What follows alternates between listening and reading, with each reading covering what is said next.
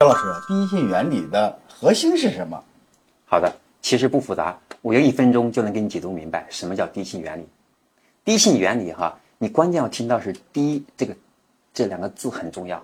所谓“第一”就是源头的意思。我们说道生一，一生二，三生万物，对不对？所谓的一就是它的起源点。所以马斯克所谓的第一性原理，就是你要从源头思考问题。很多人，我们中国的大部分创业者都是借鉴模仿别人，所以。这件事情别人怎么做成，他都不知道，他是半路出家，嗯，这是没有低性原理的思维。那有了低性原理之后，你就会在思考人家为什么这样做，这样做的核心的起点在哪里？好，我举一个马斯克他做过的一个项目为例。我们知道马斯克非常厉害，他特斯拉不仅成功，他做了一个火箭公司也很成功，就是因为他用了低性原理。那么他是怎么把低性原理用在他的项目当中的？嗯，成就了一个伟大的公司。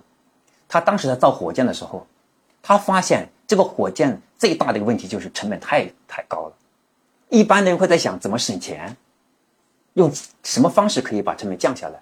对他不是，他是反过来思考一个火箭的结构是什么，然后再考虑价格。所以呢，他的第一性原理就是把火箭成本高这个问题把它变成拆为最小。我看拆弹是由哪个几个元素做成？我看哪个元素的成本最高？最后他发现哈，成本高的主要原因是它的我们叫航天局的层层外包。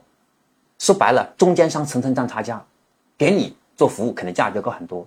如果我自己采购原材料，那整个成本就降下来了，所以一下子把整个的结构就降下来。所以在这里，我想用一个非常朴实的案例，让大家更容易听明白。好像这个听起来还是有点复杂。地性原理就像你看到你看到水，其实这碗水是别人从某个河流当中的一段崛起过来的。其实这个水源在哪里你不知道，你喝的水是别人从井里面打过来的，但这个井水从哪里流出来你不知道。嗯，那真正源头思考是你要顺着水的源头逆向寻找，你就知道水从哪个起点来的。你看每一个井，它的水从某一个点出来的。嗯，这叫做源头思考，它就叫低性原理，不复杂。所以低性原理它是告诉我们，你要从最低的底层去探索问题，不要停留在表面。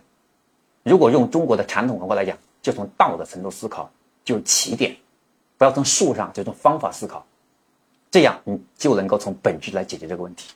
这就是低性原理。明白了吗？关注江开成讲模式，一分钟看透商业本质。